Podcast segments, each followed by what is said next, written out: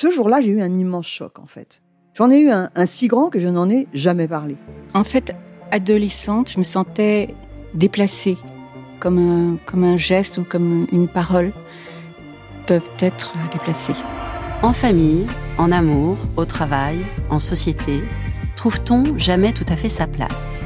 Ce sentiment d'être en adéquation avec soi-même, de se rapprocher de la personne que l'on a l'ambition d'être. Une carrière pertinente qui nous rend heureux, un entourage qui nous aime pour ce que nous sommes, une vie qui nous ressemble ou tout du moins nous trahisse le moins possible. Parfois, ce sentiment de cohérence arrive vite, parfois plus tard, quelquefois jamais. Le plus souvent, il se déplace par vagues. Je suis Marion Ruggieri et dans le podcast Les Vagues, un tout nouveau podcast de Elle, j'interrogerai des personnalités sur le moment où elles se sont senties à leur place pour la première fois, mais aussi le moment où elles se sont senties déplacées.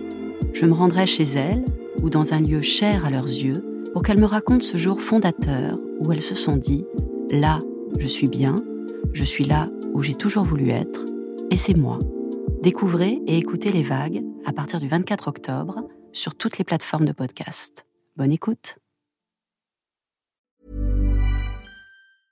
I'm Sandra, and I'm just the professional your small business was looking for. But you didn't hire me because you didn't use LinkedIn Jobs. LinkedIn has professionals you can't find anywhere else, including those who aren't actively looking for a new job, but might be open to the perfect role, like me. In a given month, over 70% of LinkedIn users don't visit other leading job sites. So if you're not looking on LinkedIn, you'll miss out on great candidates like Sandra. Start hiring professionals like a professional. Post your free job on linkedin.com/achieve today.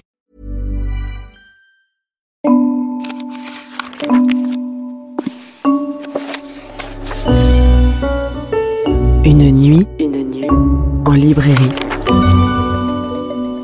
Le podcast littéraire du magazine Elle. Une nuit en librairie par Olivia de Lamberterie.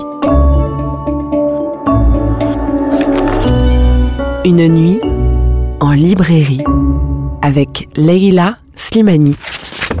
Bonsoir, on est ici chez Ici Librairie à Paris, la plus grande librairie indépendante de la capitale. La nuit est tombée et avec elle un rêve éveillé. Me voilà enfermée parmi des centaines de livres avec une écrivaine aux multiples visages. L'auteur cache une intellectuelle engagée dans le chaos de son époque, mais aussi une épouse, une mère, une petite fille, issue d'une famille flamboyante que l'on va découvrir dans son troisième magnifique roman, Le pays des autres, publié chez Gallimard. Nous voici enfermés pour une nuit en librairie avec Leila Slimani.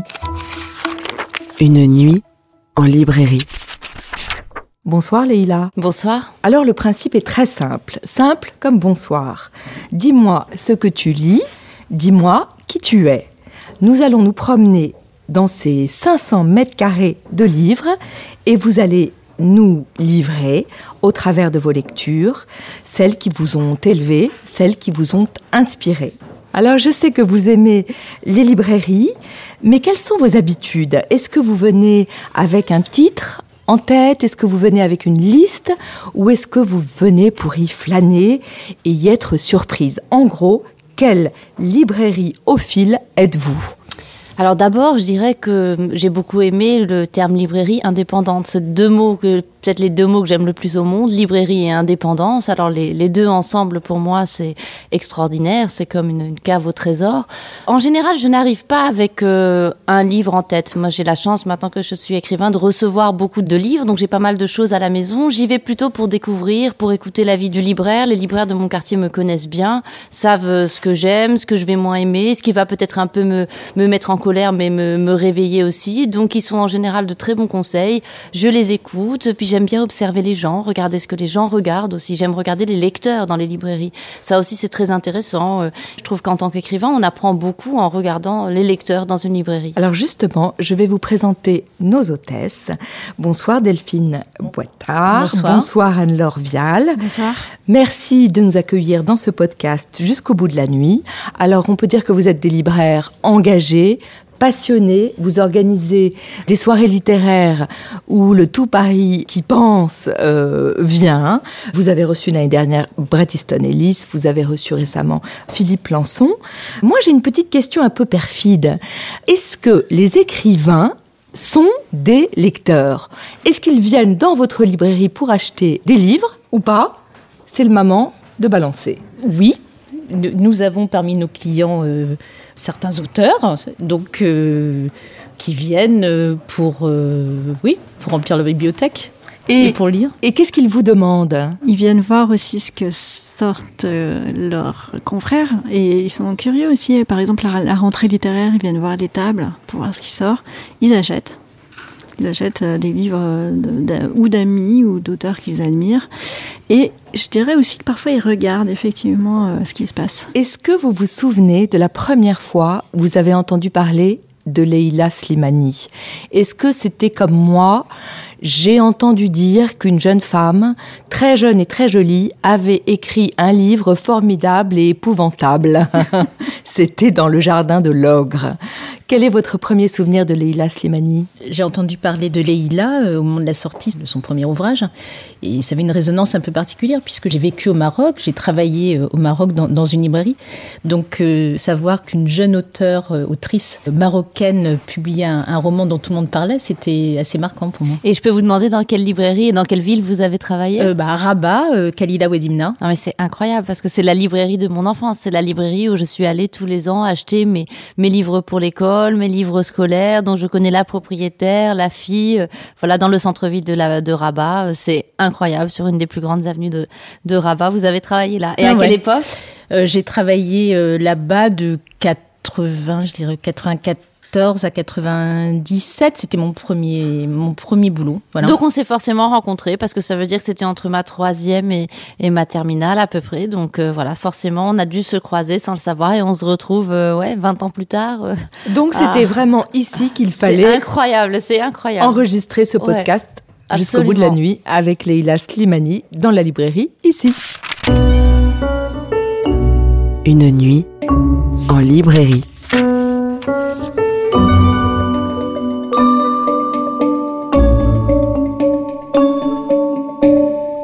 Alors, Leila, c'est à vous de jouer. Nous allons rêver, nous allons partir à la découverte des livres qui vous ont inspiré. Et d'abord, on va aller au rayon jeunesse pour retrouver peut-être le goût de votre enfance et le goût des livres qui vous ont élevé. On y va ? On y va. Je crois qu'il faut qu'on prenne l'escalier. C'est génial, cette librairie immense.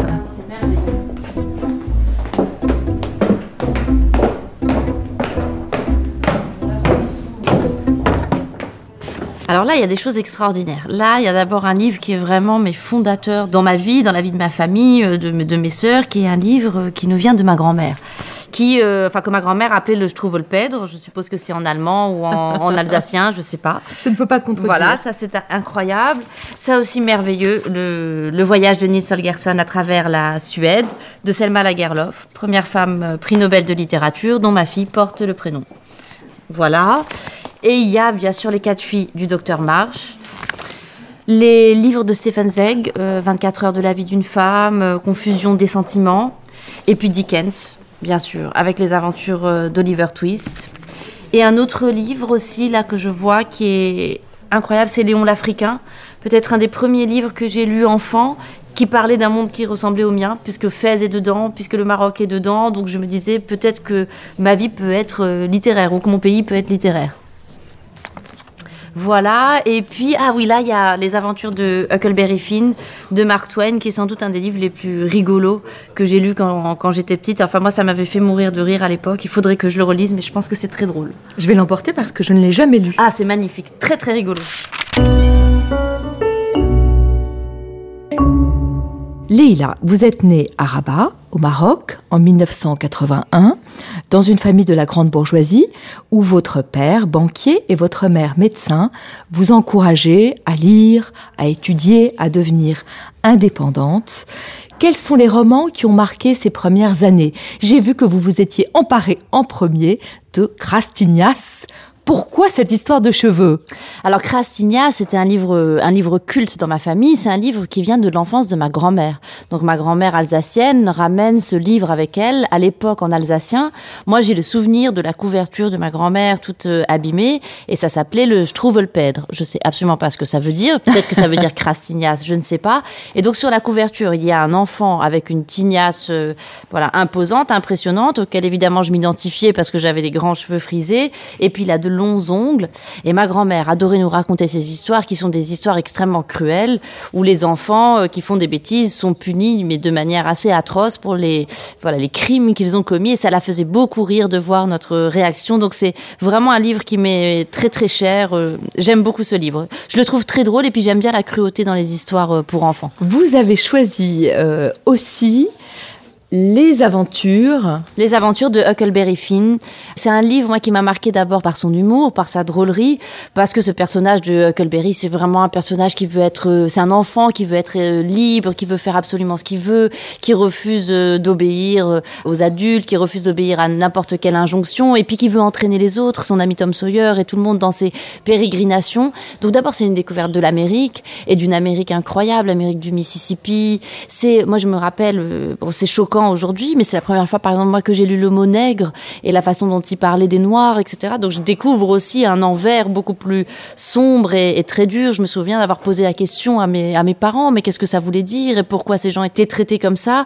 Et puis c'est d'une intelligence, et puis sur le plan de la narration, c'est vraiment un livre haletant. Et alors maintenant, je le lis à mon fils, et j'ai découvert le plaisir de lire en fait des classiques aux enfants. On n'est pas obligé de lire forcément que des livres pour enfants aux enfants, même petits. Donc parfois on prend des pages comme ça et je lui lis, et il est sensible au style, à la vitalité de cette écriture. Je trouve ça assez génial finalement de les relire aujourd'hui. Est-ce que vous lui lisez Le merveilleux voyage de Nils Holgersson ? Je pose cette question parce que dans votre nouveau roman, Le pays des autres, on découvre votre grand-mère alsacienne Mathilde qui a apporté dans ses bagages ce livre que lui lisait son père. Est-ce que votre père vous l'a lu à son tour, et est-ce que vous le lisez à vos enfants aujourd'hui? Alors pour le coup, ça c'est un élément qui est vrai dans le livre, parce que tout n'est pas vrai. C'est librement inspiré de mes grands-parents, c'est important de le préciser, mais ma grand-mère effectivement avait apporté ce livre, et moi j'en ai hérité. Donc j'ai toujours l'exemplaire de ma grand-mère qui est magnifique, qui est très abîmé malheureusement, mais très beau. Et donc ma grand-mère le disait avec son fort accent alsacien, Nils Holgersson. Donc pour moi c'était très exotique, ce Nils Holgersson qui venait de Suède, et elle nous racontait ce voyage sur le dos d'une oie. Et évidemment moi je le relis à mon fils qui est fasciné aussi par ce personnage. On a vu les films adaptés, etc. Et ma fille porte le prénom de Selma Lagerlöf, parce que je trouve que c'est un prénom magnifique, et en plus un prénom marocain et suédois en même temps, donc c'est parfait. Alors j'ai appris aussi, par une indiscrétion, que vous aimiez beaucoup Les quatre filles du docteur March. Vous avez 2 sœurs, et l'une d'entre elles m'a confié que vous vous battiez pour jouer Joe, la fille pétroleuse, féministe avant l'heure, et que c'était toujours vous qui gagniez. Est-ce que c'est vrai ?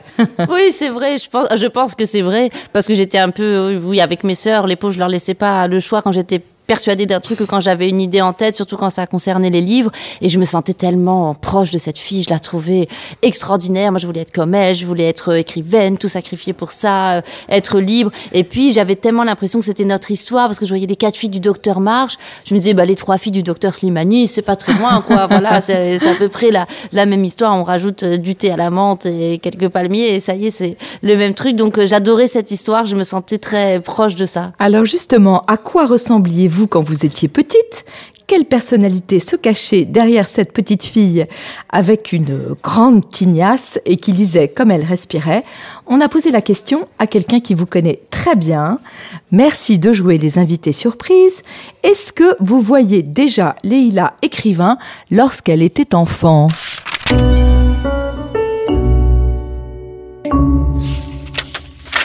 Eh ben absolument pas. Je pensais pas qu'elle deviendrait écrivaine. Je pensais qu'elle deviendrait avocate, à la Gisèle Halimi, parce que comme disait notre grand-mère, dont elle s'est inspirée pour écrire son livre, c'est une passionnariat. Elle était tout le temps en train de nous défendre, de négocier auprès des parents quand on avait besoin d'une permission de sortie ou qu'il fallait quelque chose. C'était la plus courageuse, la plus libre des 3, et on l'envoyait toujours au casse-pipe, c'est vrai. Et donc, je l'imaginais pas forcément écrivain, mais beaucoup plus avocate ou femme politique, parce qu'elle a toujours été très éloquente et très confiante, etc. Je sais qu'elle a toujours très bien écrit, hein. Elle faisait toujours des rédactions extraordinaires, elle avait quand même toujours un don d'écrire des choses merveilleuses, mais je sais pas exactement quand est-ce qu'elle a décidé d'être écrivain. Je sais qu'elle a fait l'atelier d'écriture Gallimard et qu'à ce moment-là, elle a eu un déclic, mais je sais pas exactement quand est-ce qu'en secret, elle a écrit son premier livre, celui qui a été refusé partout et dont elle ne veut jamais parler. Alors, ma Lilounette, quand est-ce que tu as décidé vraiment que tu voulais être écrivain ? Merci pour cette invitée surprise. Alors, je sais aussi, votre mère m'a raconté que elle avait su que que vous alliez devenir écrivain en lisant une de vos rédactions sur le professeur Tournesol. Absolument. Ah, est-ce que c'est votre sentiment aussi ? Moi, je pense que je l'ai toujours su, finalement. Mais ce que dit ma sœur est très vrai sur quand elle dit elle aurait pu devenir avocate. Et je vais vous dire une chose, je pense qu'en réalité, être avocat et être écrivain, c'est quelque chose de très proche. Je crois qu'il y a au fond du cœur d'un écrivain, comme au fond du cœur d'un avocat, par exemple de la défense, l'idée de la présomption d'innocence. Un écrivain, c'est quelqu'un qui présume qu'on peut sauver les gens, qu'il y a quelque chose au-delà de l'image du monstre ou du criminel, que c'est quelqu'un qui pense que chacun a le droit qu'on raconte de son histoire. Et donc vraiment très souvent quand j'entame un livre, je l'entame presque comme sans doute un avocat écrit une plaidoirie, avec cette idée de prendre la défense de ce qu'il y a d'humain en chacun, de défendre ce qu'il y a de plus profond en nous, de noir, d'ambigu, de sombre, de parfois monstrueux, mais pour moi les deux sont intimement liés. J'ai le sentiment de défendre quelque chose, une part d'humanité et de dire aussi aux gens pendant un moment on va pas juger, on va juste écouter. Qu'est-ce que c'est que cet être humain ? Et à la fin, vous jugerez. Donc, les lecteurs seraient d'une certaine façon un jury et moi, je serais l'avocat de la défense. Une très belle avocate de la défense. Avant de quitter ce rayon jeunesse, vous avez aussi choisi tous les albums de Claude Ponty. Alors, c'est peut-être une partie de votre personnalité que le grand public connaît moins. Moi, je pense que vous êtes une femme très drôle, très fantaisiste, très libre. Quelle est la place de l'humour dans votre vie ? Pourquoi est-ce que vous avez choisi Claude Ponty ? Qu'est-ce qui vous fait rire chez lui ? Moi, j'adore d'abord ses dessins, que je trouve très drôles, parce que c'est des personnages qui sont toujours un peu laids, qui sont petits, qui sont bizarres. J'adore ses jeux de mots, moi, ça me fait mourir de rire.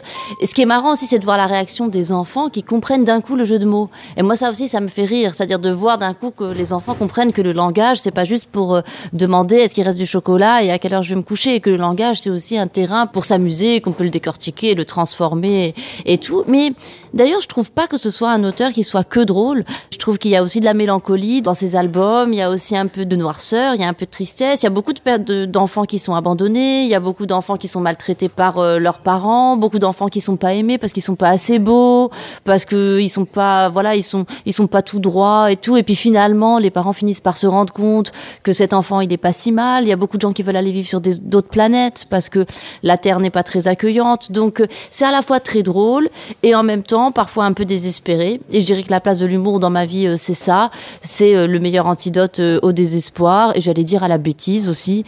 Enfin, moi, il y a rien que j'admire autant que les gens drôles, que les gens qui ont de l'esprit. Je trouve que c'est extraordinaire. C'est un antidote à tout, l'humour. Une nuit en librairie. «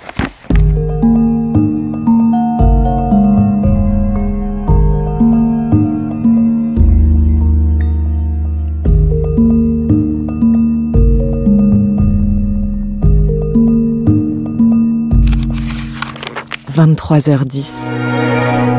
La nuit en librairie, on médite sur les grands classiques. » Alors, nous voilà devant le rayon des livres en format de poche. Moi, je suis une grande consommatrice de poche, donc c'est mon rayon. Est-ce qu'il y a des livres que tu avais emportés dans ta valise lorsque tu as quitté le Maroc ? Oui, alors il y a L'insoutenable légèreté de l'être, et je l'ai toujours dans la blanche, donc de Kundera, livre fondateur pour moi. Une vie de Maupassant. Il y a Crime et Châtiment, bien sûr, qui est un livre extraordinaire, très visuel, d'une force et d'une violence incomparables. Il y a, là je vois Les braves gens ne courent pas les rues, de Flannery O'Connor. C'est une écrivaine qui me touche énormément par sa sauvagerie, par sa violence, par son originalité. C'est un livre absolument magnifique, enfin un recueil de petites nouvelles. Les fleurs du mal de Baudelaire. Peut-être que c'est la première fois que je comprends que les mots peuvent complètement vous bouleverser. Je le comprends aussi avec un autre là, que je vois ici, c'est Voyage au bout de la nuit. C'est un livre qui m'a bouleversée. Et puis il y a un livre peut-être qui est un peu moins connu en France, Un lit de ténèbres de William Styron. Moi, William Styron, je trouve que c'est un des plus grands écrivains américains. C'est un livre d'une tristesse, d'une mélancolie, un livre pâteux. C'est ça que je retiens de ce livre absolument extraordinaire. Et dans Les Américains, il y a aussi Les raisins de la colère de Stan Beck, que je lis quand j'ai 17 ans, je pense 16-17 ans, en plein exode rural au Maroc, pleine sécheresse, et j'ai l'impression de lire un livre sur mon pays. Et c'est un livre, je trouve, d'une universalité sur la misère, sur les grandes déflagrations comme ça, sociales. C'est un livre extraordinaire. Quels sont, Leïla, tous ces livres classiques dont vous vous êtes nourrie lors de votre arrivée à Paris et qui vous ont donné envie d'écrire ? J'ai emporté avec moi L'insoutenable légèreté de l'être de Milan Kundera. Voilà. Alors ce livre, maintenant je le sais rétrospectivement, mais c'était à l'époque où il est sorti. Déjà, il est devenu très vite un livre culte. Donc mes parents l'ont acheté, mes parents l'ont lu et adoré. Et mes parents, je crois, n'avaient pas tellement envie que je le lise à l'âge où je l'ai lu, c'est-à-dire 12-13 ans, parce que je pense qu'ils pensaient que j'allais pas comprendre. Donc ce livre est devenu vraiment très attirant. Et je l'ai volé une après-midi, je m'en souviens très bien, mes parents étaient à la plage et j'ai lu ce livre. Oh, en fait, pour moi, d'abord, ça a été un choc érotique. Vraiment, ça a été profondément un choc physique. La façon dont il décrivait les femmes, les scènes de sexe. Je me rappelle très bien que j'ai été choquée parce qu'à un moment, il a les cheveux qui sentent l'odeur du sexe des femmes. Je me disais, mais comment c'est possible qu'un homme ait les cheveux qui sentent l'odeur du sexe des femmes ? Et cette image est restée vraiment gravée en moi. Et c'est un livre que j'ai relu presque tous les ans depuis cette époque-là. Et chaque fois, j'y trouve quelque chose de différent. C'est un livre presque parfait pour moi. Quand vous êtes arrivée à Paris, vous aviez 18 ans, vous étiez seule, vous vous êtes retrouvée plongée dans une autre culture, dans d'autres références. Et évidemment, en lisant votre nouveau roman, Le pays des autres, où l'on découvre votre grand-mère alsacienne, qui quitte tout pour les beaux yeux d'un soldat marocain rencontré pendant la Seconde Guerre mondiale, et qui se retrouve étrangère dans un autre pays, évidemment, j'ai pensé à vous. Votre grand-mère, en tous les cas la grand-mère du livre, les livres la consolent. Elle cache des livres dans la poche de son tablier. Parfois, quand elle est trop désespérée, elle s'assied sur la pile de repassage et elle sort un livre de Troya, ou même d'Anaïs Nin d'ailleurs. Est-ce que les livres vous ont consolé quand vous vous êtes retrouvée, débarquée toute seule à Paris à 18 ans ? Bien sûr, ils m'ont consolée, mais même avant, ils m'ont consolée toujours parce qu'ils m'ont proposé autre chose. Ils m'ont toujours donné l'impression que c'était possible d'avoir une autre vie et que cette intensité que j'avais à l'intérieur et qui pourtant, voilà, n'était pas liée, j'avais pas une vie intense, mais pourtant j'avais des sentiments intenses.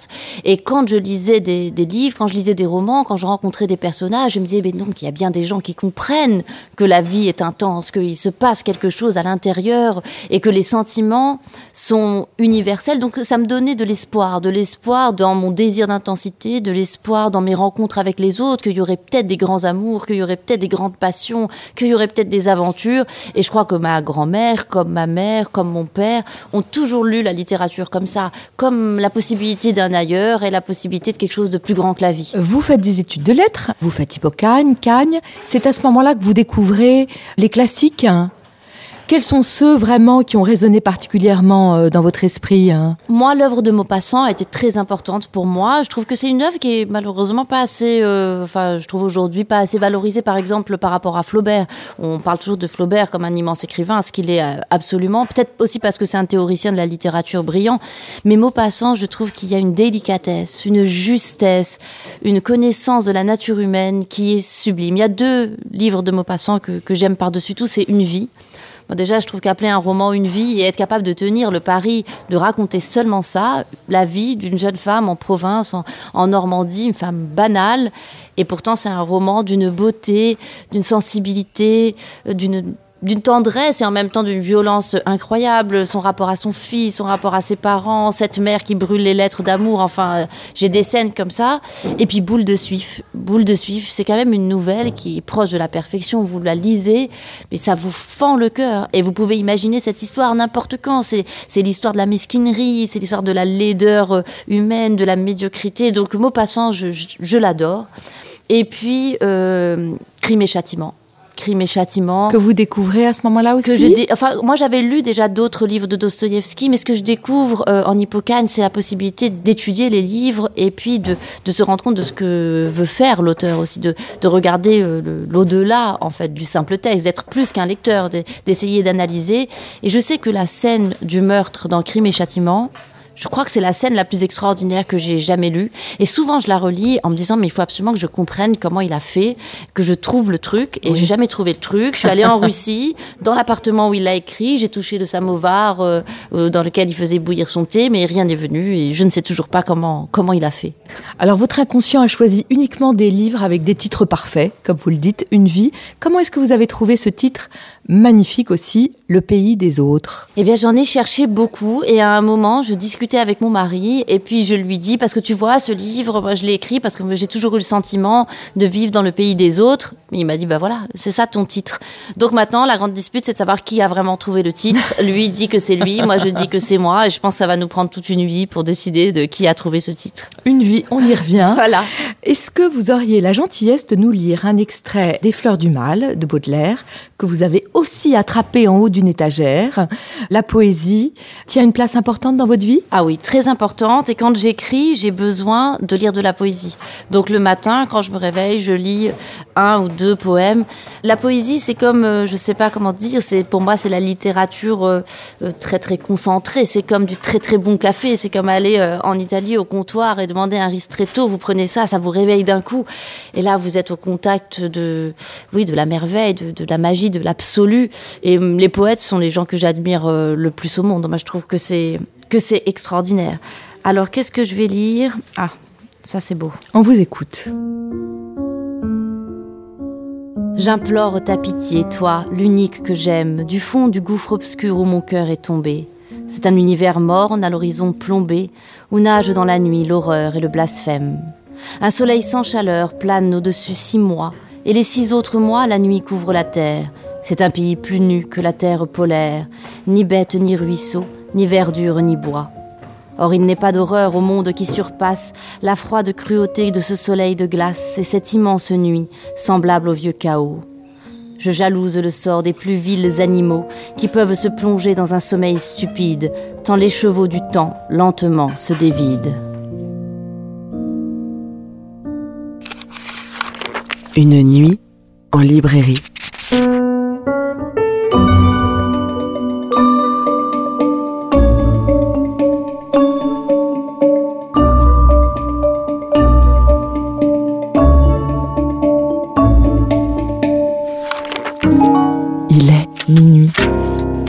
La nuit en librairie, on rêve avec les auteurs étrangers. Alors nous allons quitter le rayon des poches pour aller vers les livres étrangers. En tous les cas, c'est comme ça qu'on les nomme. Alors ce qui est extraordinaire évidemment avec les livres, c'est qu'on peut voyager sans faire flamber son bilan carbone. Alors là, nous allons nous diriger plus précisément vers la littérature marocaine. Alors là, il faut choisir, mais alors je choisirais Le pain nu de Mohamed Choukri. Beaucoup de gens ignorent à quel point la littérature marocaine est une littérature violente, dure, très crue. Et alors là, c'est vraiment pour le coup l'incarnation de ça. Et cet écrivain Mohamed Choukri est en plus une figure absolument fascinante. Et l'autre livre, c'est L'homme rompu de Tahar Ben Jeloun, qui est un livre sur la corruption, sur comment justement la corruption brise un destin et comment c'est difficile de résister dans un pays où tout le monde est corrompu, de résister à cette tentation de la corruption. C'est un livre extrêmement fort qui m'a beaucoup marqué.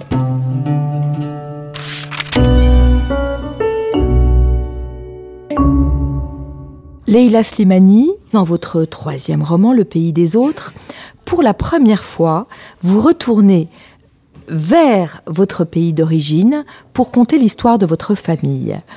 En exergue, vous avez placé cette citation d'Édouard Glissant, très très très très forte, qui moi m'a heurtée dès la première page.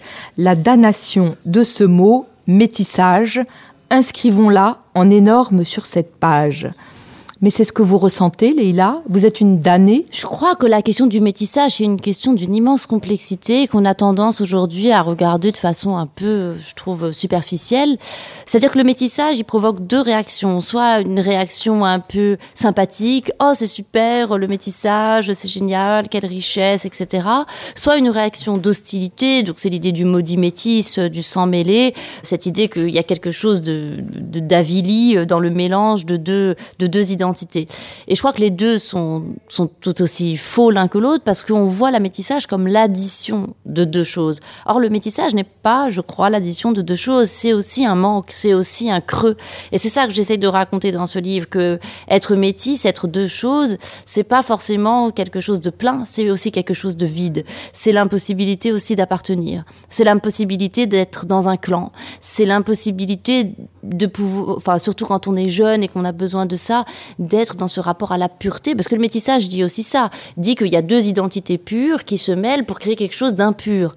Et donc on est dans l'impur et on ne peut pas s'identifier à un de ces groupes. Donc je voulais vraiment parler de la violence du métissage. Et puis ce qui est important aussi, c'est que le métissage est différent selon que ce soit l'homme ou la femme qui est blanc. Et ça, Pascal Blanchard, par exemple, l'a très très bien étudié dans son livre sur sexe et colonisation. Il montre très bien que quand la femme blanche se mettait avec l'indigène, c'était considéré pour les Blancs comme pour les indigènes, comme quelque chose d'infiniment sacrilège. La femme blanche appartient aux Blancs. Elle ne doit pas se mélanger, s'avilir, à descendre vers le noir, vers le basané, qui a des tendances sexuelles, voilà, qui étaient évidemment complètement inventées, fantasmées. Alors que l'homme blanc qui se met avec la mouquère, avec la femme lascive, c'est tout à fait compréhensible, etc. Donc il y avait aussi cette question de la femme qui va vers l'indigène. Mais bien sûr, le métissage, je crois, est aussi une douleur, il y a une damnation dans le métissage. On voit d'ailleurs très bien au travers du personnage de votre mère, la petite fille que votre grand-mère alsacienne et que votre grand-père marocain ont ensemble. À plusieurs reprises, on dit « mais à quel camp appartient-elle » C'est une question que vous vous êtes posée aussi. À quel camp appartenez-vous, Leïla ? Bien sûr, je me la suis posée très souvent, et puis même quand je me la suis pas posée, on me l'a posée, et on s'en est chargé pour moi, on s'est chargé de me considérer comme une traître d'un côté ou de l'autre. C'est surtout ça aussi qui est difficile, c'est que vous êtes toujours vendu à l'autre, vous êtes jamais au bon endroit. Donc à un moment, il faut, comme je le dis dans le roman, à un moment ces deux personnages décident qu'ils appartiennent à un autre camp, un camp qui n'a pas de nom, qui est le camp un peu justement des métissés, des excommuniés, un camp avec un dieu qui porte un nom qu'ils ne connaissent pas, qu'ils vont inventer. Et c'est aussi une histoire d'amour. Donc l'amour, c'est aussi... je posais la question de comment l'amour résiste aussi aux différences culturelles, aux différences de religion. C'est pas forcément très politiquement correct, mais moi j'ai discuté avec beaucoup d'amis à moi qui ont été dans des couples mixtes, comme on dit, et qui vous disent que c'est pas facile. En plus des difficultés du couple, s'ajoute le fait de pas avoir la même religion, de pas avoir la même culture, parfois de pas être du même statut social. Donc je voulais aussi explorer ça. J'ai toujours pensé que moi, le camp que vous aviez choisi, c'était celui de la littérature. Est-ce que la culture marocaine et la littérature marocaine ont joué également un rôle dans la construction de votre identité ? Petite fille, vous lisiez aussi des auteurs marocains ? Oui, alors c'est une littérature qui était malheureusement moins prolixe parce que pour plein de raisons, parce qu'il n'y avait pas tellement de gens qui avaient accès à l'éducation, à l'enseignement, etc., que moi, je ne lis pas très bien l'arabe, donc je lisais plutôt des livres francophones. Mais dans cette littérature francophone, il y a bien sûr beaucoup de choses qui m'ont énormément marquée, de la poésie, des romans, parmi lesquels le livre de Mohamed Choukri, Le pain nu, qui est un livre extraordinaire. Mohamed Choukri est un homme extraordinaire. C'est quand même un écrivain qui apprend à lire et à écrire à 21 ans, qui est un homme qui descend de sa montagne du Rif, qui erre dans Tanger, qui se prostitue, qui se drogue et qui, à 21 ans, décide d'apprendre à lire et écrire, rencontre Paul Bowles, se met à écrire ce livre dans lequel il raconte ça, la prostitution, la drogue, les rues de Tanger, le Grand Soko. Et moi, je découvre ça vraiment éberluée, choquée et puis fascinée Parce que je me dis, en fait, on peut être libre dans ce pays, dire absolument ce qu'on veut. Donc, c'est un livre qui a été interdit pendant longtemps, mais qui maintenant est tout à fait accessible. Et c'est un livre extraordinaire que je conseille à tout le monde. Je sais qu'il y a aussi un livre, peut-être un peu moins connu, qui est Rêve de femme, de Fatima Mernissi, que vous avez attrapé tout à l'heure en rayon. Je ne connais pas ce livre. De quoi s'agit-il ? Alors, Fatima Mernissi était une très bonne amie de mon père. Ils étaient à la fac ensemble. Et cette femme est la plus grande sociologue marocaine. Elle a ensuite enseigné aux États-Unis. C'était une femme absolument brillante, très très libre, qui allait à la télévision pour fumer, qui proclamait le fait qu'elle avait des histoires d'amour, etc. C'était vraiment une femme d'abord extraordinaire. Moi, je l'ai connue petite. Elle s'habillait de manière très très excentrique. Elle parlait très fort et j'étais fascinée par cette femme. Et cette femme a grandi dans un harem à Fès, dans une éducation très très très traditionnelle. Et elle raconte ça. Elle raconte son enfance dans ce harem avec ce gardien et les clés qu'il porte à la taille qui font du bruit. Et puis elle est obsédée par ça, elle veut sortir. Et le rêve des femmes, c'est d'errer dans la rue. Le rêve des femmes, c'est le dehors. Et elle raconte ce que c'est que cette vie de claustration. Et elle fait ensuite toute une étude sociologique sur comment même nous autres qui n'avons pas grandi dans le harem, on est habités toutes par le souvenir de nos grands-mères et de nos arrière-grands-mères qui n'ont rien connu d'autre qu'une maison, des petites persiennes et le fait de regarder à travers la fenêtre et d'imaginer ce que ça peut être de marcher dans la rue. Et puis évidemment, il y a Tahar Ben Jeloun, qui vous a donné, entre autres personnalités, le prix Goncourt pour Chanson douce en 2016. S'il y avait un seul titre de Tahar, je garderais L'homme rompu. L'homme rompu, parce que c'est un livre qui parle vraiment de l'époque dans laquelle j'ai grandi, les années 80-90, et d'un phénomène dont on parlait beaucoup à l'époque et qui, malheureusement, continue d'être un phénomène terrible, qui est la corruption. C'est un livre qui raconte d'une manière très simple, d'ailleurs assez... Il y a un côté assez russe dans ce livre, parce que c'est le petit fonctionnaire de bureau, on pourrait s'imaginer dans Le Révisor ou ce genre de nouvelles russes, ce petit fonctionnaire, voilà, dont la femme veut qu'il réussisse, qu'il gagne de l'argent et qu'il ne comprend pas que quand il lui dit « mais moi j'ai des principes, donc je ne veux pas prendre d'enveloppe », elle lui dit « mais on s'en fiche des principes, moi je veux un nouveau canapé ». Donc c'est la discussion qui s'installe entre ce couple et puis l'homme va finir par céder. Et je trouve que ce titre est magnifique, « L'homme rompu », c'est-à-dire de mettre en relation, voilà, la corruption et puis la rupture. L'idée qu'à un moment, à la fois, vous rompez quelque chose dans votre vie et puis vous êtes rompu, vous êtes brisé, quelque chose en vous disparaît, qui est la bienséance, la dignité, la fierté d'être honnête. C'est un très beau livre. Quelle langue parliez-vous quand vous étiez petite ? Uniquement le français ? Non, je parlais l'arabe aussi, je parlais l'arabe dialectal. Moi, j'ai eu une nounou jusqu'à très, très tard que j'adorais, avec qui je parlais l'arabe. Ma grand-mère parlait très, très bien l'arabe et puis elle aimait beaucoup parler l'arabe. Et quand on était petite, on parlait l'arabe. Dès qu'arrivait ma grand-mère, je l'accueillais toujours en lui disant « al-bella, al-bella, al-bella », ce qui en arabe veut dire « dehors, dehors, dehors ». Et pourquoi ? Parce que je voulais aller dehors. Donc, je demandais à ma grand-mère de m'emmener dehors. Donc, on sortait, on allait dehors. Puis, j'avais une tante qui avait une boutique et qui me mettait dans la vitrine de la boutique pour attirer les clients. Et moi, j'adorais ça. Donc, je m'asseyais dans la vitrine parce que j'étais toute mignonne avec des bouclettes et toute l'après-midi. Et les clients rentraient, ils me tiraient les joues. Donc, après, j'avais les joues à moitié bleues quand je rentrais à la maison.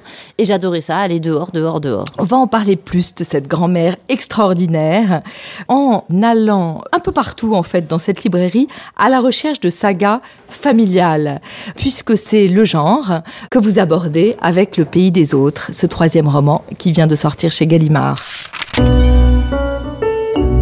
Une nuit en librairie.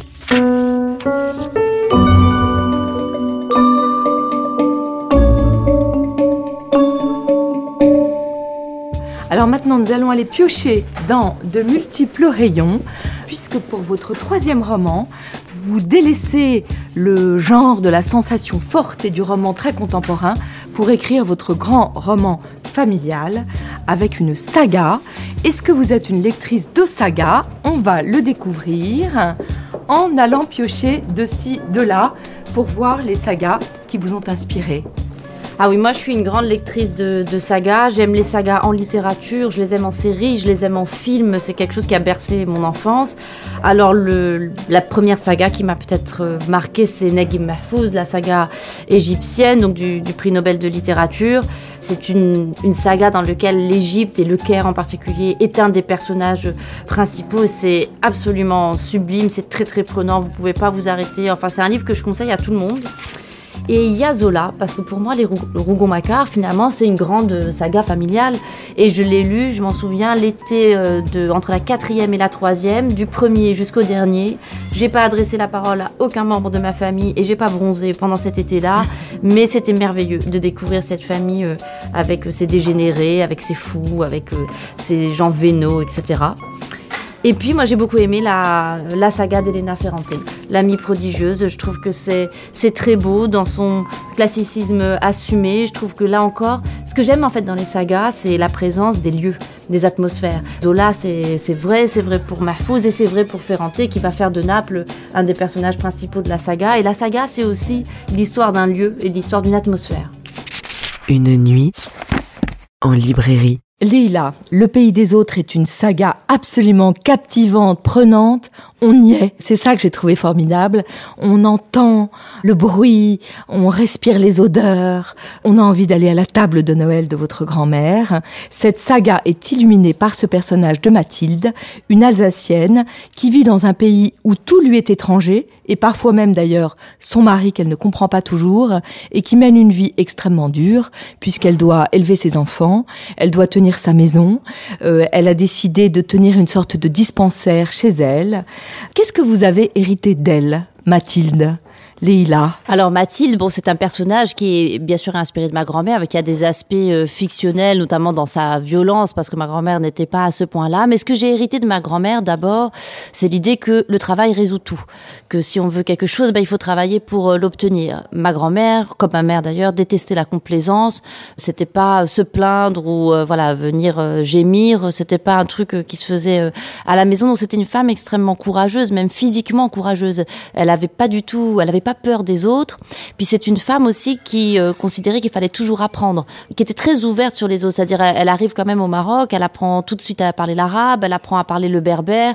Et elle était toujours d'ailleurs assez critique des gens qui parfois vivaient au Maroc depuis 15 ans, des étrangers, et qui parlaient pas un mot d'arabe. Elle avait horreur de ça. Elle considérait que le respect d'une culture, le minimum, c'était d'apprendre au moins la langue, de connaître les choses. Et puis c'était une femme d'une très très grande humanité, qui s'est beaucoup occupée des autres et qui m'a appris que être quelqu'un de bon, être quelqu'un de bien, ça peut être quand même un objectif important dans la vie. Et je crois que c'est-à-dire que c'était quelqu'un, moi j'ai des souvenirs d'elle, on se promenait dans la rue avec elle.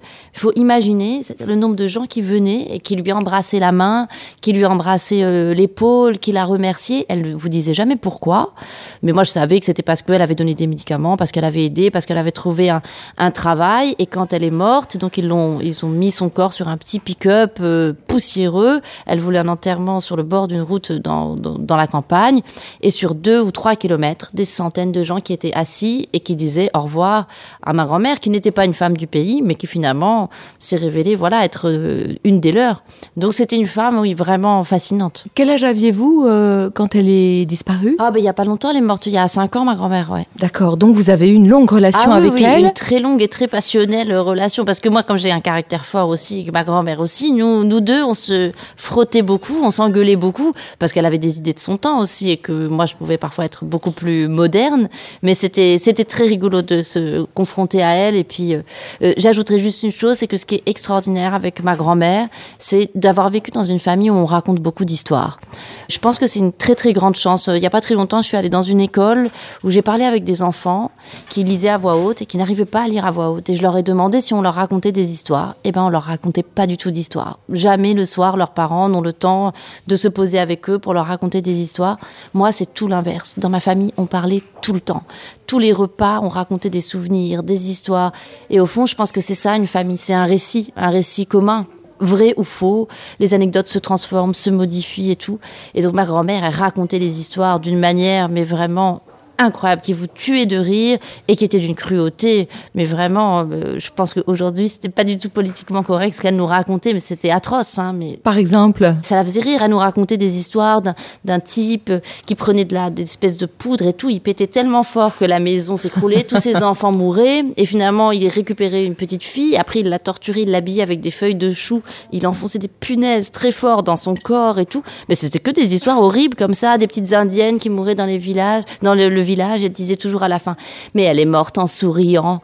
Elle nous regardait réagir. C'était toujours des histoires de mort, de torture, et ça la faisait rigoler. Mais Leila, on vient de comprendre enfin pourquoi vous racontez des histoires horribles. Mais je pense, elle aimait les histoires cruelles, et du coup, elle m'a éduquée là-dedans. Ouais. Et alors, comment est-ce que vous êtes embarquée dans l'aventure de ce livre ? Est-ce que c'est plus difficile de raconter une nounou meurtrière ou l'histoire de sa grand-mère ? Tout est difficile, je pense, écrire c'est difficile, mais là j'avais envie de respirer, en fait, j'avais envie d'ampleur et tout. J'ai écrit 2 romans qui sont des romans courts, qui se passent dans des lieux assez fermés, sur des temps limités, et là j'avais envie de grands espaces, j'avais envie de temps plus longs, et j'avais envie de voir vivre des personnages un peu longtemps, de les voir évoluer justement sur le cours d'une vie. Et donc après je me suis inspirée de mes grands-parents, mais je suis allée aussi interroger d'autres gens, j'ai rajouté des personnages qui n'existent pas, j'ai ajouté des événements qui n'ont jamais eu lieu. Donc ce qui était génial, c'était à la fois d'avoir la matière réelle et puis après de pouvoir broder et totalement inventer sur la base de ce qu'on m'avait raconté. Donc c'était pas facile, mais en même temps très excitant. Et est-ce qu'il y a des séries, des sagas qui vous ont inspiré particulièrement ? Parce que c'est un genre assez casse-gueule, je trouve. Il y a beaucoup d'écueils. Quelle était votre ambition ou alors vos inspirations ? Je sais que votre grand-mère, dans le livre, dans la poche de son tablier, est glissée la saga de Troya, Les semailles et les moissons. Les semailles et les moissons, ça c'est toute mon enfance. Mais c'est vrai qu'il y a beaucoup d'écueils dans la saga, notamment un trop grand classicisme, notamment les bons sentiments, et puis des narrations qui sont toujours autour des mêmes choses. La naissance, l'histoire d'amour, le truc. Donc je voulais, moi, mettre ma violence, mettre ma noirceur, mettre aussi une atmosphère particulière, raconter une ville qu'on a, je crois, pas beaucoup raconté dans les romans, voire jamais, qui est la ville de Meknès dans les années 50. Je voulais vraiment faire émerger une époque et un endroit qui, je trouve, est un peu absent de la littérature, parce que j'ai le sentiment que la décolonisation algérienne, c'est quand même quelque chose qui a vraiment inspiré énormément de très très grands et très bons écrivains. J'avais le sentiment que sur le Maroc, c'était assez inexistant, donc j'avais envie de faire ça. Alors, dans ceux qui m'ont marqué, il y a bien sûr Naguib Mahfouz, la trilogie de Naguib Mahfouz, parce que là, je trouve que justement, il tombe pas du tout dans les écueils de la saga, parce que chaque personnage existe tellement fort. C'est l'Égypte rêvée, l'Égypte qu'on aime. Il faut imaginer, moi j'ai grandi dans un pays arabe, pour nous l'Égypte, c'est vraiment le plus grand pays du monde, c'est le pays le plus raffiné, le plus extraordinaire. Cette mère aussi qui est jamais sortie de chez elle, qui un jour va sortir pour aller à la mosquée, qui va se faire tancer par son mari, grondée par ses fils, et tous ces personnages sont merveilleux. Et comme je le disais tout à l'heure, ce qui est incroyable dans cette saga, mais je trouve que c'est la force d'une saga de manière générale, c'est de recréer un moment et un lieu. C'est qu'il faut qu'on, comme vous disiez, qu'on sente les odeurs. Pour moi, c'est très sensoriel, c'est très sensuel. Il faut que d'un coup, on soit transporté ailleurs et qu'on imagine la façon dont les gens sont habillés, ce qu'ils mangent, la poussière qui se soulève quand une voiture circule. C'est ça, pour moi, une saga. Et d'ailleurs, j'ai noté que votre grand-mère, et d'ailleurs d'autres héroïnes féminines du livre, votre grand-tante, sont des femmes d'une extrême sensualité. Vous n'hésitez pas à raconter le désir qui les prend, comme si la sensualité était une valeur familiale ? Non, mais parce que je crois que il faut pas s'en passer, parce que ça fait partie de la vie intime et que j'ai essayé d'imaginer. Alors peut-être que je suis pas sûre qu'elles aient ressenti ce que j'ai raconté, parce que ce sont des personnages, mais je pense que c'était la logique de ces personnages-là. Je pense aussi que quand on est tout le temps contrainte dans son corps physiquement, tu sors pas, tu fais pas ça, tu dis pas ça. Je pense que du coup la sensualité qu'on a intérieure, elle doit être d'autant plus violente. Plus on la réprime et plus elle doit être douloureuse et du coup intense. Donc j'ai imaginé cette femme qui est quand même à 13 ans en 1939, qui va vivre la guerre. Donc il faut imaginer qu'au moment où sa sexualité s'éveille, tous les hommes sont partis. Donc j'ai essayé de me dire qu'est-ce que ça peut être d'être adolescente quand il n'y a plus d'hommes, et qu'on pense qu'à ça, et qu'on pense qu'aux hommes, et qu'ensuite on arrive dans un pays où les hommes et les femmes sont séparés. Je suppose que ça ne fait que développer la sensualité, et je pense que la sensualité aussi est une vengeance vis-à-vis des hommes. À un moment d'ailleurs, Mathilde le dit, je vais lui montrer ma sexualité et ma sensualité parce que ça va le choquer, il n'aura pas de mots, il n'aura rien contre ça. Et ma liberté, finalement, c'est c'est cette sauvagerie sexuelle. Et on sent d'ailleurs que peut-être, dans ce couple si désassorti, leur corps à corps ont été sûrement une des raisons qui a fait qu'ils sont restés ensemble malgré... Ça, ouais. J'ai voulu imaginer que c'était sans doute la sexualité qui, à chaque fois, leur permettait de résoudre des conflits insolubles. Parce que, justement, comme ils ne peuvent pas trouver de camp, comme ils ne savent pas, la seule façon de résoudre, c'est dans le mutisme, l'absence de mots, qui est l'érotisme, la sexualité. On négocie plus. À un moment, ils disent, on pourrait arrêter de négocier, on pourrait arrêter de parler, de discuter. Et en fait, on ferait quoi? On ferait l'amour. Je me suis aussi posé une question... je sais que votre enfance a été très joyeuse mais aussi très douloureuse, marquée par l'arrestation injuste de votre père qui a été accusé de corruption, qui a été emprisonné et qui a fini par mourir de chagrin, avez-vous dit. Est-ce que ce livre, c'est aussi une façon de faire rayonner ce nom de Slimani? Je ne crois pas que ce soit de faire rayonner le nom de Slimani, mais c'est en tout cas de porter une lumière, une belle lumière aussi sur mon pays et sur mon histoire. Je pense que, comme je disais tout à l'heure, c'est assez absent de la littérature, cette histoire-là. Et je voulais montrer que cette histoire du Maroc des années 40, des années 50, c'est une histoire flamboyante, c'est une histoire pleine d'aventures, c'est une histoire avec des personnages rocambolesques, parce qu'il y a des Hongrois, il y a des réfugiés, il y a des Gitans, il y a des Arméniens, il y a des Grecs. C'est une histoire qui est très très peu connue. Et je voulais montrer ça, que l'histoire des pays du Maghreb, elle se réduit pas à passer d'une espèce d'état féodal à la colonisation, puis ensuite à la vision qu'on en a aujourd'hui, l'islamisme, etc. C'est une histoire flamboyante, très intéressante, et qui fait aussi qu'on est des gens complexe, parce qu'on nous voit toujours, Et c'est aussi pour parler à mes concitoyens marocains, leur raconter aussi d'où je viens, que le Maroc, c'est aussi un pays où on a des identités multiples, on n'est pas des gens purs, de toute façon, ça n'existe pas, personne n'est pur. Donc, j'avais envie de mettre une lumière, la plus belle possible sur cette impureté et sur cette histoire que je trouve, moi, très romanesque. En fait, je trouve que l'histoire du Maroc est très romanesque de cette période-là. Leïla, est-ce que vous voudriez bien nous lire un extrait de ce troisième roman, Le pays des autres? Avec plaisir. La mère de Mathilde disait que c'était la souffrance et la honte qui ravivaient le souvenir de notre condition d'animal. Mais jamais on ne lui avait parlé de ce plaisir-là. Pendant la guerre, les soirs de désolation et de tristesse, Mathilde se faisait jouir dans le lit glacé de sa chambre à l'étage. Lorsque retentissait l'alarme qui annonçait les bombes, quand commençait à se faire entendre le vrombissement d'un avion, Mathilde courait non pas pour sa survie, mais pour assouvir son désir. À chaque fois qu'elle avait peur, elle montait dans sa chambre dont la porte ne fermait pas, mais elle se fichait bien que quelqu'un la surprenne. De toute façon, les autres aimaient rester groupés dans les trous ou dans les sous-sols. Ils voulaient mourir ensemble comme des bêtes. Elle s'allongeait sur son lit et jouir était le seul moyen de calmer la peur, de la contrôler, de prendre le pouvoir sur la guerre. Allongée sur les draps sales, elle pensait aux hommes qui partout traversaient des plaines armées de fusils, des hommes privés de femmes comme elle était privée d'hommes. Et tandis qu'elle appuyait sur son sexe, elle se figurait l'immensité de ce désir inassouvi, cette faim d'amour et de possession qui avait saisi la terre entière. L'idée de cette lubricité infinie la plongeait dans un état d'extase. Elle jetait la tête en arrière et les yeux révulsés, elle imaginait des légions d'hommes venir à elle, la prendre, la remercier. Pour elle, peur et plaisir se confondaient, et dans les moments de danger, sa première pensée était toujours celle-là.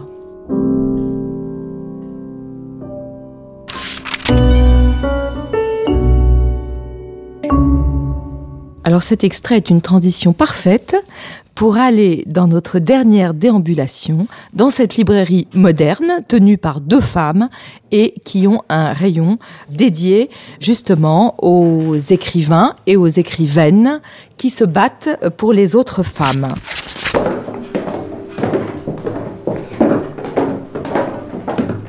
Alors, un grand rayon. Là, il y a Annie Ernaux. Annie Ernaux, je pense que son œuvre entière est une œuvre... je ne sais pas si je dirais féministe, mais c'est une œuvre qui fait émerger des grandes problématiques liées à la féminité. Il y a aussi Elisabeth Badinter, que j'ai beaucoup lu en fait quand j'ai écrit Chanson douce, sur la question de l'instinct maternel, sur qu'est-ce que c'est qu'être une mère. Elle tient des propos qui sont qui ont longtemps été tabous et difficiles à entendre. Et puis Virginia Woolf, c'est plus qu'une écrivaine pour moi, c'est une amie, c'est une compagne. Elle a toujours été là dans ma vie. Tous ces textes, tous ces textes très intimes comme ça sont des textes extrêmement profonds sur ce qu'est être une femme, mais ce qu'est être une femme écrivain aussi. Et un tout petit livre, mais très très important. Petit mais très très fort, c'est le livre de Virginie Despentes, King Kong Theory. Moi, ce que j'adore avec Virginie Despentes, à la fois dans ses livres et dans ce qu'elle est, parce que j'ai la chance de l'avoir rencontrée, d'avoir pu discuter avec elle, c'est une femme qui vous transforme, qui bouleverse vos idées reçues. King Kong Theory, ça a changé la vie de beaucoup de gens. Et c'est un livre extraordinaire. Vous êtes évidemment la romancière qu'on connaît, mais vous êtes aussi une femme très engagée. Vous avez publié « Sexe et mensonges, la vie sexuelle au Maroc ». Et vous avez également publié une tribune très importante, la tribune des 490 hors-la-loi, en faveur de la liberté sexuelle au Maroc, qui vous a valu d'ailleurs de recevoir en début d'année le prix Simone de Beauvoir. Alors j'ai vu que « Le pays des autres » était dédié à votre mère adorée. J'ai appris que lorsque vous vous étiez battue pour cette tribune, votre mère avait eu cette phrase que j'adore, de toute façon j'adore votre mère. Elle a dit à votre sœur, « Mes filles, vous êtes des dévergondées, mais je suis tellement fière de vous ». Est-ce que ça résume bien votre relation avec votre mère ? Et est-ce que c'est elle qui vous a donné le goût du combat, cette femme qui était médecin au Maroc ? C'est elle qui vous a donné l'envie de vous battre pour les autres femmes ? Oui, absolument. Alors ma mère, elle s'est battue d'une autre manière. Ma mère, c'est une femme qui est plus tenue, plus introvertie que moi, mais qui s'est battue par son engagement dans son métier, son engagement contre la misère, son engagement contre l'abandon des patients qui n'ont pas accès aux soins. Et c'était une femme d'une immense bonté et une femme extrêmement travailleuse aussi. Et c'est ça, moi, qui m'a marquée. Et puis ensuite, quand il y a eu les affaires concernant mon père, c'était une femme indépendante financièrement. C'est une femme qui a fait vivre sa famille. Et moi, j'ai eu non seulement de l'admiration pour ça, mais j'ai compris, je me suis dit, voilà pourquoi il ne faut jamais dépendre de qui que ce soit, parce que n'importe quoi peut arriver dans la vie et il faut que tu puisses, si tu as des enfants, t'occuper de tes enfants, les faire vivre, les faire manger, leur mettre un toit sur la tête. Donc, bien sûr, ma mère, elle m'a appris ces choses fondamentales et très concrètes, pour l'indépendance financière et l'émancipation en tant que femme. Après, la littérature a été très importante pour moi et je crois qu'il y a un tournant quand même, je dirais oui, au XXe siècle et même peut-être au milieu du XXe siècle où on rentre vraiment dans l'intimité des femmes, on rentre dans leur ventre, on rentre dans leur sexe, on rentre dans leurs odeurs, dans des choses que personne n'a jamais eu envie d'entendre ou d'écouter. Là, je relis beaucoup de choses sur toutes ces femmes oubliées. Quand on voit que des femmes, je sais pas, comme Louise Collet, qui est quand même une femme avec qui Flaubert a parlé toute sa vie, etc. Elle a toujours été oubliée. Personne n'a mis en avant cette femme qui était une grande écrivaine, qui était une femme indépendante financièrement, qui a eu plein de prix, etc. Mais ces femmes, on les écoutait pas. Et puis, c'était difficile de raconter, vraiment l'intimité d'une femme. Et c'est pour ça qu'une œuvre comme l'œuvre de Annie Ernaux, par exemple, pour moi, c'est une œuvre féministe. Je le dis pas d'un point de vue idéologique, mais parce qu'elle fait émerger en littérature, qu'est-ce que c'est qu'être une femme, mais dans le sens de l'expérience charnelle, de l'expérience sensible. Qu'est-ce que c'est être une femme, c'est-à-dire l'être dans le sens, j'allais dire presque heideggerien du terme, être là, quoi. Le fait, comment les gens vous regardent, comment vous regardez les gens, qu'est-ce que c'est d'avoir un corps de femme, qu'est-ce que c'est de porter un enfant. Donc ça me touche beaucoup en littérature et c'est pour ça aussi, pour rebondir sur la question de tout à l'heure, que la question du corps des femmes est toujours très importante pour moi parce que c'est leur corps qui prend d'abord. C'est leur corps qui prend les coups. Coups virtuels ou coups concrets, mais c'est le corps qui prend les coups. D'ailleurs, il y a une chose étonnante dans votre livre aussi sur votre grand-mère, c'est qu'elle ne lit pas seulement les classiques de Troya. Elle a sur la pile de son repassage Anaïs Nin. Absolument. Anaïs Nin, qui était dit avec l'accent alsacien à l'époque, c'était encore plus rigolo. Non, mais les aventurières, quoi. Les aventurières, les femmes subversives. Et puis je pense que ça, après, je l'ai un peu rajouté dans le personnage de Mathilde, mais cette idée de l'aventure, je pense que pour beaucoup de femmes, c'est la grande tristesse et la grande mélancolie de la condition féminine, surtout à cette époque, c'est d'avoir des vies tellement rectilignes. C'est Emma Bovary, c'est toutes ces femmes qui... On se marie, on a un enfant, on a une maison, et puis ça s'arrête là. Après, la femme qui veut plus, elle sera punie. La femme qui veut trop de robes, la femme qui veut trop d'amants, la femme qui veut trop de passion, elle sera punie par la justice des hommes. Toute la littérature masculine nous raconte cette histoire-là. Et c'était d'ailleurs l'histoire de votre premier livre, Dans le jardin de l'ogre. Absolument. Que votre mère, toujours elle, avait rebaptisé Madame Bovary version X. Oui, c'est pour ça que j'avais envie qu'elle lise Karen Blixen, qu'elle lise Anaïs Nin, qu'elle lise Pearl Buck, ces femmes qui vont ailleurs et qui vivent des aventures. Et je me mettais dans la peau d'une femme des années 50, d'un petit bourg d'Alsace, et je me dis pour ces femmes-là, c'est Karen Blixen, c'est Anaïs Nin, ça devait être inaccessible. Elles devaient passer pour des dévergondées, justement, ces femmes-là, et en même temps, elles les fascinaient, puis il y avait une répulsion et fascination. Donc, je dirais aussi que ce qui est intéressant dans cette époque, c'est que les femmes, entre elles, sont extrêmement cruelles. La particularité du machisme et du patriarcat, c'est l'impossibilité pour les femmes d'être solidaires. Qu'est-ce qu'une mère dit le plus souvent à sa fille ? Tombe pas enceinte, sors pas comme ça, pourquoi tu provoques, pourquoi t'as parlé ? Et je crois qu'on vivra dans un monde féministe quand, justement, une mère, elle aura autre chose à dire à sa fille, quand on pourra être solidaire entre nous et quand, voilà, les conversations ne seront pas obsédées par ce danger qui est la grossesse, les hommes, la sexualité. Elle est d'ailleurs subversive, votre grand-mère, en osant quitter tout pour partir dans un ailleurs qui lui est totalement étranger à elle et à sa famille. Bien sûr, elle est subversive et je dirais aussi que sa famille l'est. Parce que le père, moi j'ai pas du tout connu mon arrière-grand-père, mais j'ai imaginé ce Georges qui lui dit oui, bah vas-y, va en Afrique, et qui lui dit, tu sais, c'est pas vrai ce qu'on dit sur les Africains. Les Noirs ne mangent pas les petits-enfants. C'est-à-dire, je voulais montrer aussi que tous les gens n'étaient pas, c'est ce que j'ai essayé de faire dans le livre, c'est que tous les Blancs sont pas racistes, tous les Marocains sont pas nationalistes, que c'est une époque comme toutes les époques où tout le monde est ambigu, en fait. Il y a des Français qui ont été extraordinaires, pas du tout racistes, très ouverts, d'autres qui étaient atroces. Donc voilà, j'ai essayé de montrer que aussi ce vieil Alsacien, il est très touchant parce qu'il lui dit, bah va ma fille en Afrique, de toute façon tu es une aventurière, donc c'est fait pour toi. Vous avez aussi attrapé en rayon le conflit d'Elisabeth Badinter, une femme qui est aujourd'hui discutée par les nouveaux courants de féministes. Pourquoi est-ce que vous avez choisi ce livre ? D'abord, moi, j'admire beaucoup sa rigueur intellectuelle. Je suis pas d'accord avec tout. Je suis pas toujours d'accord avec elle, même aujourd'hui, quand elle prend des positions. Mais je la trouve toujours de très bonne foi. Et je la trouve très rigoureuse. Et je trouve qu'elle a une pensée, voilà, très claire et très acérée. Et puis, sa pensée sur l'instinct maternel a quand même été assez révolutionnaire, hein. Ce qu'elle dit, où elle dit, il n'y a pas d'instinct maternel. La façon dont elle décortique le rapport de la mère à l'enfant est incroyable. Et moi, je m'en suis beaucoup servie pour Chanson douce, notamment. Et puis, cette idée de conflit, c'est vrai que quand on est écrivain, c'est quelque chose qui nous travaille beaucoup. Moi, j'ai en mémoire cette phrase d'Alice Munro, la prix Nobel de littérature, qui dit « Moi, j'écris d'une main, j'écris sur la machine à écrire, et de l'autre, je repousse mes enfants. Mes enfants sont mes adversaires. » C'est une phrase terrible de dire que ses enfants sont ses adversaires, mais malheureusement, beaucoup de femmes savent ce que ça veut dire, que parfois, nos enfants sont nos adversaires. Ils sont des obstacles sur notre route, même si on les aime énormément. Et je pense que les hommes n'ont peut-être pas conscience de ce que c'est que de vivre avec ça, parce que pour nous, c'est pas dissible de dire que ce sont des adversaires et des obstacles.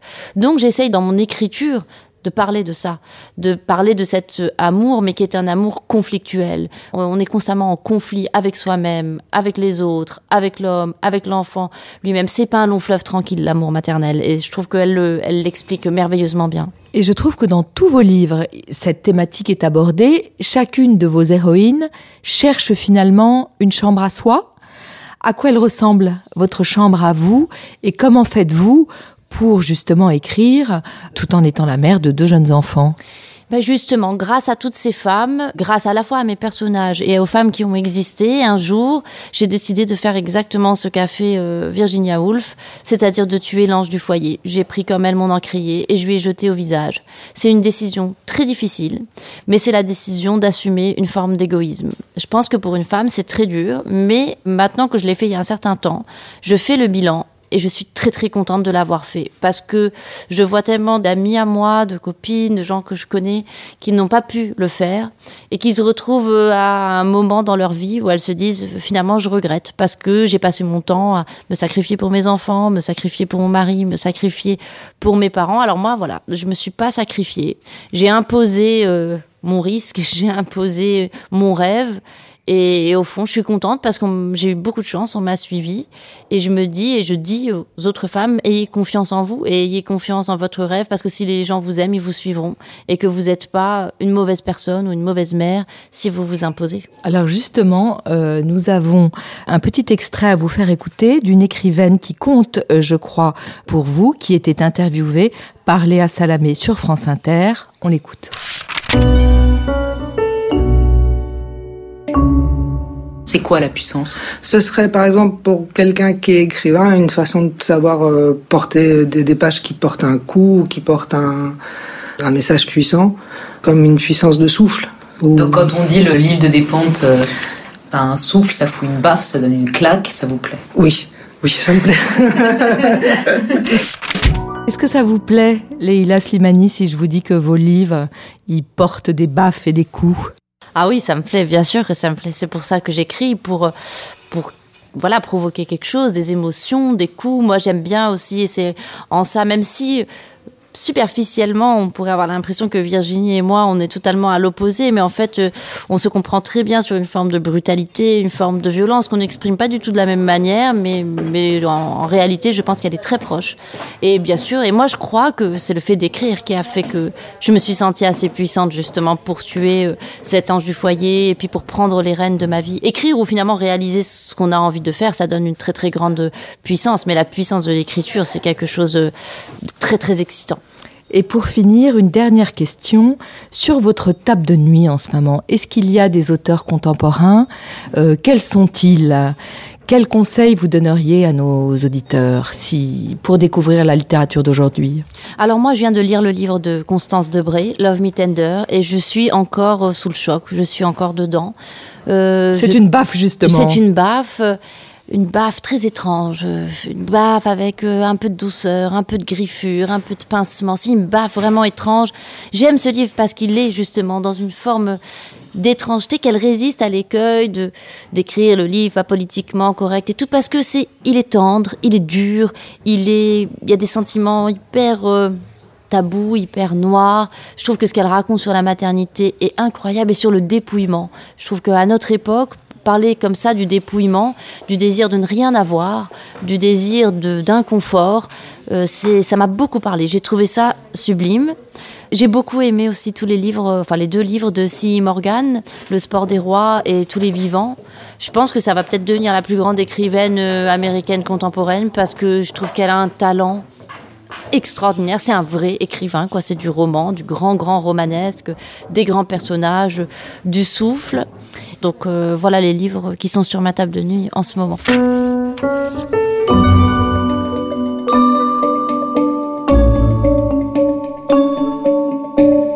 Merci Leila Slimani d'avoir passé la nuit avec nous et de vous être ainsi livrée à travers les livres.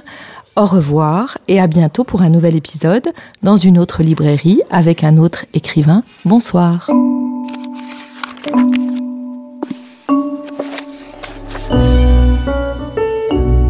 Une nuit en librairie. Toutes les nuits en librairie sont en podcast sur les plateformes de streaming.